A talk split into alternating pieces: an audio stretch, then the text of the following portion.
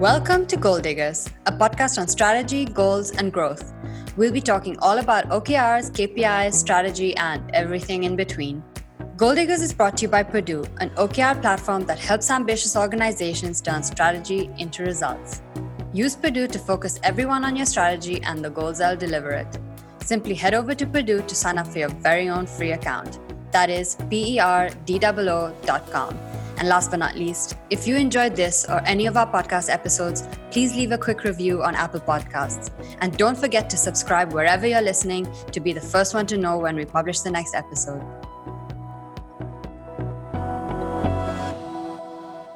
Hi, everyone. I'm Zara, and I'll be the host for this episode. Joining me today is Ben Stillwell, and we'll be talking about his organization's experience working with OKR and how they've combined their OKR program with certain cultural elements that are embedded within their business.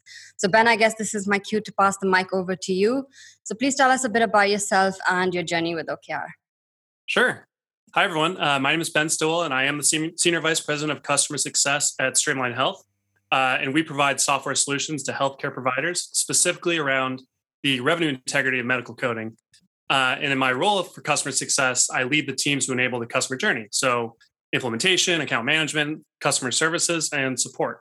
And then, in addition to that, I, I led our initial implementation of OKRs in Perdoo, and I continue to act as the OKR ambassador for the organization. Uh, so, I help the senior leadership team craft their OKRs and, most importantly, utilize Perdoo. Nice. Thank you for the intro. And again, thank you for joining me today, Ben. Uh, let's dive right into it. Typically, organizations adopt OKR because they have a certain itch that they need to scratch.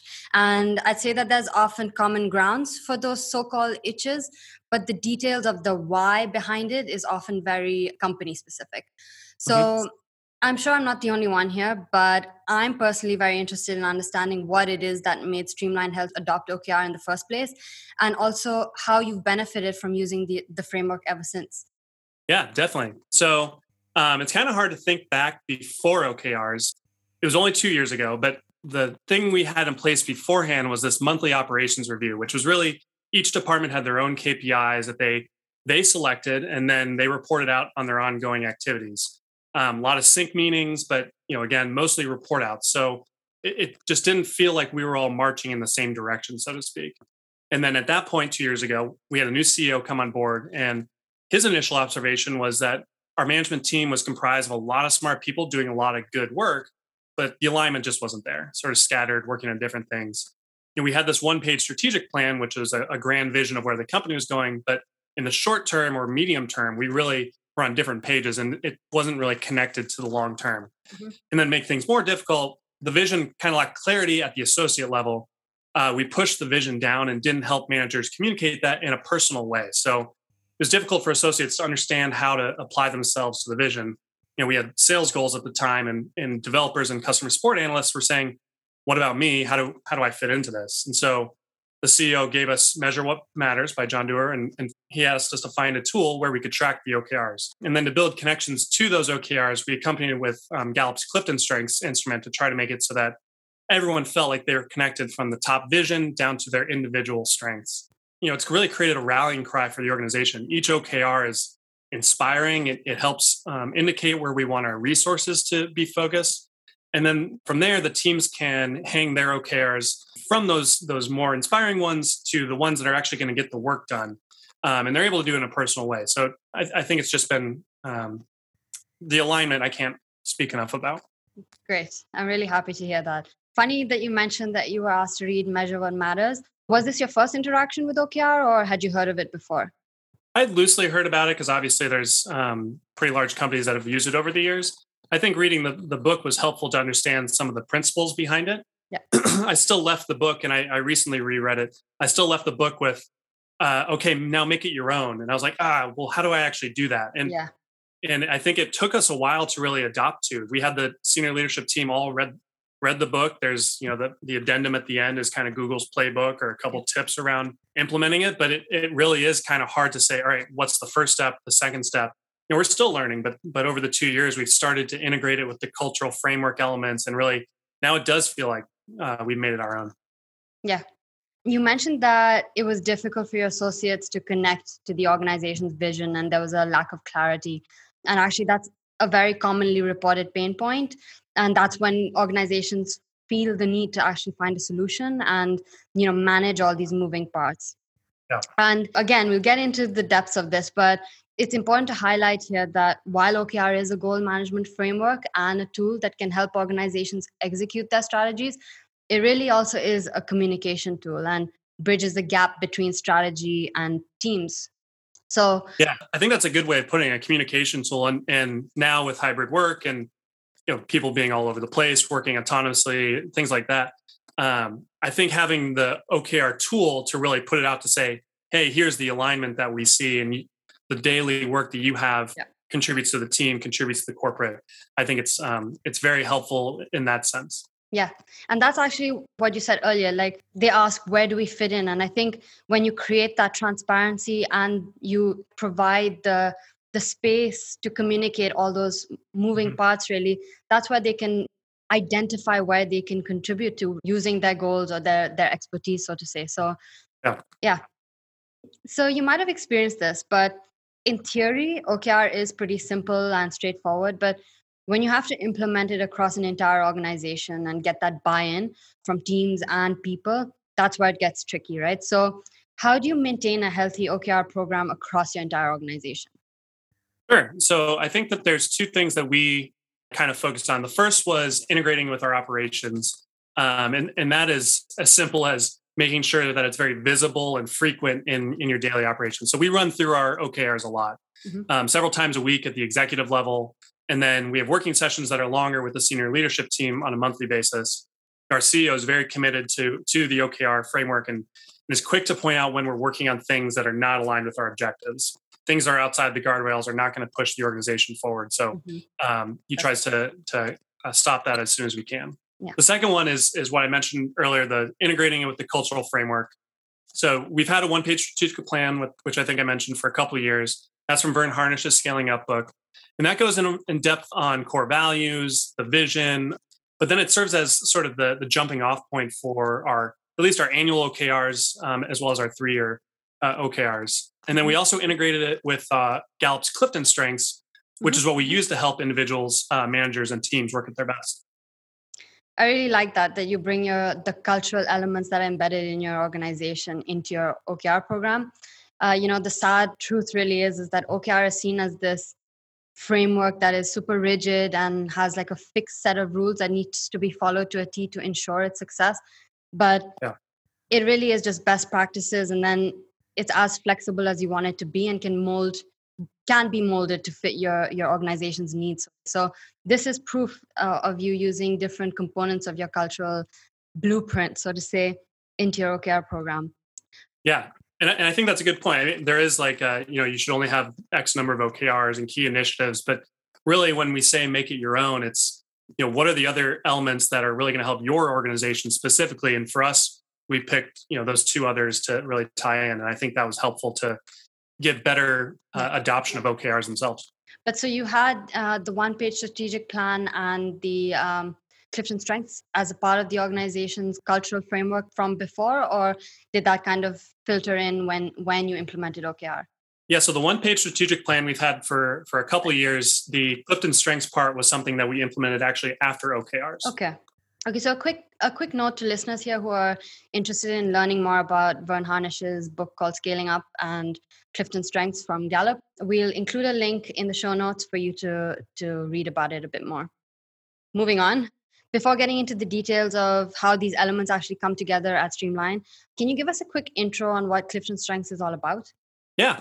Uh, so it's, really just a personality instrument. I, I think it's the best one um, for a variety of reasons, but you could liken it to Myers Briggs or DISC, or there's a handful of other ones out there. The, the benefit that I see of these instruments is it creates a common language with which people can describe themselves to others. Mm-hmm. Um, it helps team members understand each other and different approaches to problems. Uh, it helps managers create environments in which associates can perform at their best. Yeah. And it can help foster healthy conflict. I really like that approach. And I think also consciously recognizing individual strengths and approaches is isn't only a way to get the the right people working on the right goals, but it's also a way to empower them and ensure that they're heard, right? Yeah. So yeah, and you previously mentioned that your one page strategic plan is kind of the the diving board or your your compass for your organization's OKR program. So besides the vision and purpose, what else does the one page strategic plan contain? Yeah, so there's um, there's things that you want to do over the course of a longer time period. So obviously, the vision is your ultimate goal. When you talk about your core values, it's really what your um, organization uh, sort of stands for, or mm-hmm. things that are commonly held throughout the associate base, et cetera. It also has, um, you know, a 10 year goal, which is meant to be, you know, the big, hairy, audacious goal that um, others have mentioned. And then that you go into a three to five year, what are the capabilities we need to build in order to get to that 10 year goal? Mm-hmm. Um, and then what's the three year goal that's really going to get us there, sort of a short term. And then you get to annual priorities. So we meet on a regular basis, but at least semi annually to do a full deep dive and say, all right, most of the longer term stuff should be rock solid, but we do revisit them.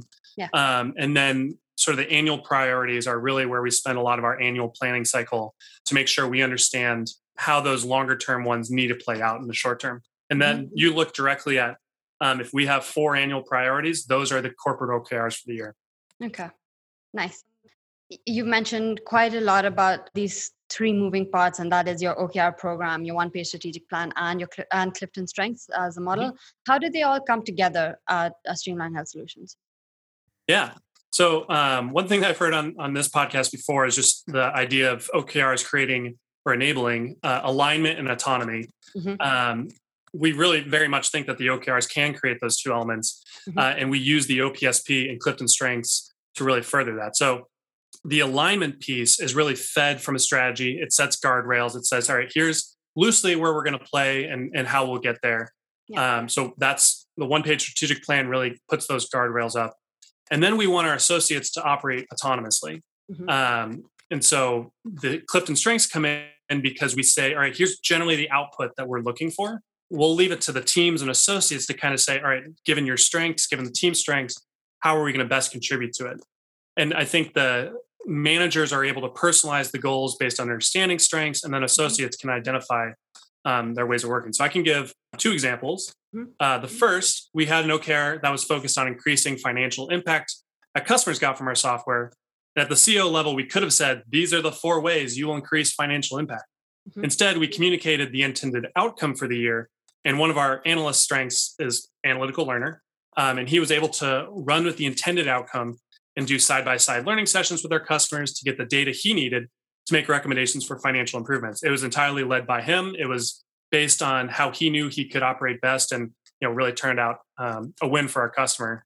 And then the second example, I happen to be an ideas person. I love a whiteboard, sticky note, uh, all over the place. Our chief operating officer is more focused on creating a list, knocking down steps, and we work on the exact same OKRs. But my approach is best on the initiatives that think in the abstract and need to rethink an entire process um, and his approach is much better when we need to actually execute those changes or make things hmm.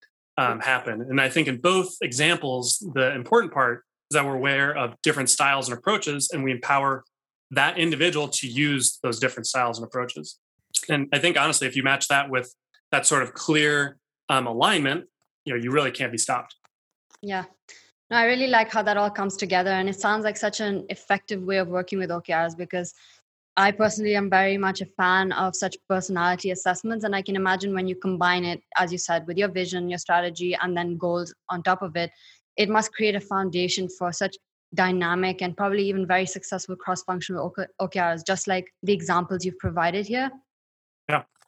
And it seems like all these methods are ensuring that your OKR program is becoming like a cultural, it's your cultural DNA, so to say. And so as you grow as an organization, how do you ensure that your new hires are seamlessly folding into this OKR program, and how do you maintain the the clarity on your strategy? Yeah, great question.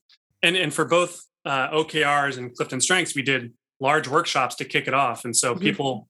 Uh, you'd like to think because we brought in outside trainers that they probably have a you know it was a full fire hose uh, approach to learning these these frameworks and mm-hmm. when we're adding associates, I mean, we're less than 100 people. When we're adding one to two every every month or so, yeah. it's it's hard to make sure that that um, spirit is still kind of felt there. And our HR team does a good job of of running the initial workshops for mm-hmm. both of them. But the main thing we really rely on is our managers. Mm-hmm. We we really focus on how they've adopted OKRs, how they enable their team to use the OKRs, and then how they have the management conversations around Clifton strengths. I, I think that they're the main way that we can try to keep that that culture alive. Mm-hmm. Does it work like this that when someone comes onto a, a team afresh, they take this personality assessment and then they're briefed on certain elements, say OKR or your your one page strategic plan, your core values and things like that. Is that how it goes? Yeah. So we have an onboarding session that goes into goes through the one page strategic plan, walks mm-hmm. through um, our OKRs within Perdoo, okay. um, and that's done kind of at the the corporate level, and then the manager, uh, and and we also give them an overview of of Clifton strengths, and then the manager is really in charge of making sure that they understand how the manager views their team's contribution to the OKRs, mm-hmm. how the dynamics within their team works with Clifton strengths, and then we do have a number of um, you know of a biweekly happy hour to try to um, help the new associates get better integrated, mm-hmm. really flex the muscles on Clifton strength, so to speak. Yeah. yeah. Nice. Thank you for those insights. I really appreciate that. I'm sure our listeners have gained a lot of insight into how you can actually integrate all these different aspects that you're working with in your organizations. So, before we go, um, I have one last bonus question that I think everyone will really appreciate based on your your experience with okr so far what would be your advice to organizations that are just getting started with okr yeah definitely um, so i think the, the first thing would be to get the buy-in from managers um, including how it's going to actually help them yes you need the ceo commitment mm-hmm. but without manager buy-in you'll continue to see people directing resources outside of the okrs they're kind of like your ambas- your co-ambassadors right Exactly, exactly. Because chances are, by the time you've said you're going to do it, the CEO is already on board. You now yeah. need to work on making sure the people who are going to bring their teams in are are feeling like it's going to be a good tool for them. And then the second one is, you know, back to the Clifton Strengths idea is really to personalize your OKR. You need to make a conscious effort to connect every single individual to an OKR and make sure that they're able to contribute to it. Um, associates today want to be connected to their organization and feel part of something bigger. And if I can point at the company strategy and say uh, that I moved the needle, I can mm-hmm. feel connected. So Clifton Strengths for us is just a great way to do that. Mm-hmm.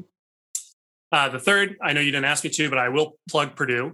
We really like it. It's it's a central tool, gives uh, transparency to the entire organization, and it uses OKR terminology within the tool, which is super helpful. And we have the we use the roadmap feature to really see how the cascading kind of works. Um, and we're um, really happy to have you on board, Ben. Good. And then lastly, it's a continuous process. Uh, like I said, when we first started doing it, it was a little overwhelming. We felt like we didn't have, you know, enough guidance, but I think that was because we were still trying to figure out how we were going to use it. And still today, just about every quarter, we meet with a, a Perdoo coach, Nicole. Thank mm-hmm. you, Nicole, uh, to help write the actual OKRs. Because the thing we struggle with the most is making sure that key results um, are outcome instead of mm-hmm. output driven and you know making sure that we understand some of the tenets of of what that OKR framework was was intended to be so we can still have some leeway but make sure we're going down the right path and we mm-hmm. try to seek out other organizations that use OKRs to understand what has hasn't worked and uh, we're willing to admit when adoption's low and ask our teams how we can make it better for them. That's great advice ben and i couldn't agree more. And to your last point okr really is an iterative process and you're going to learn along the way. It won't it won't always be a smooth journey but if you hold on tight enough and you know acquire those learnings and then make the changes that are needed i can guarantee and i'm sure you can guarantee as well that it's absolutely worth it. Definitely anyway thank you so much for joining me ben. It's been an absolute pleasure. Thank you. Thank you for listening. If you'd like to learn more about strategy goals and growth head over to our resources hub at perdoo.com forward slash resources and subscribe to our newsletter to stay up to date with all our latest insights.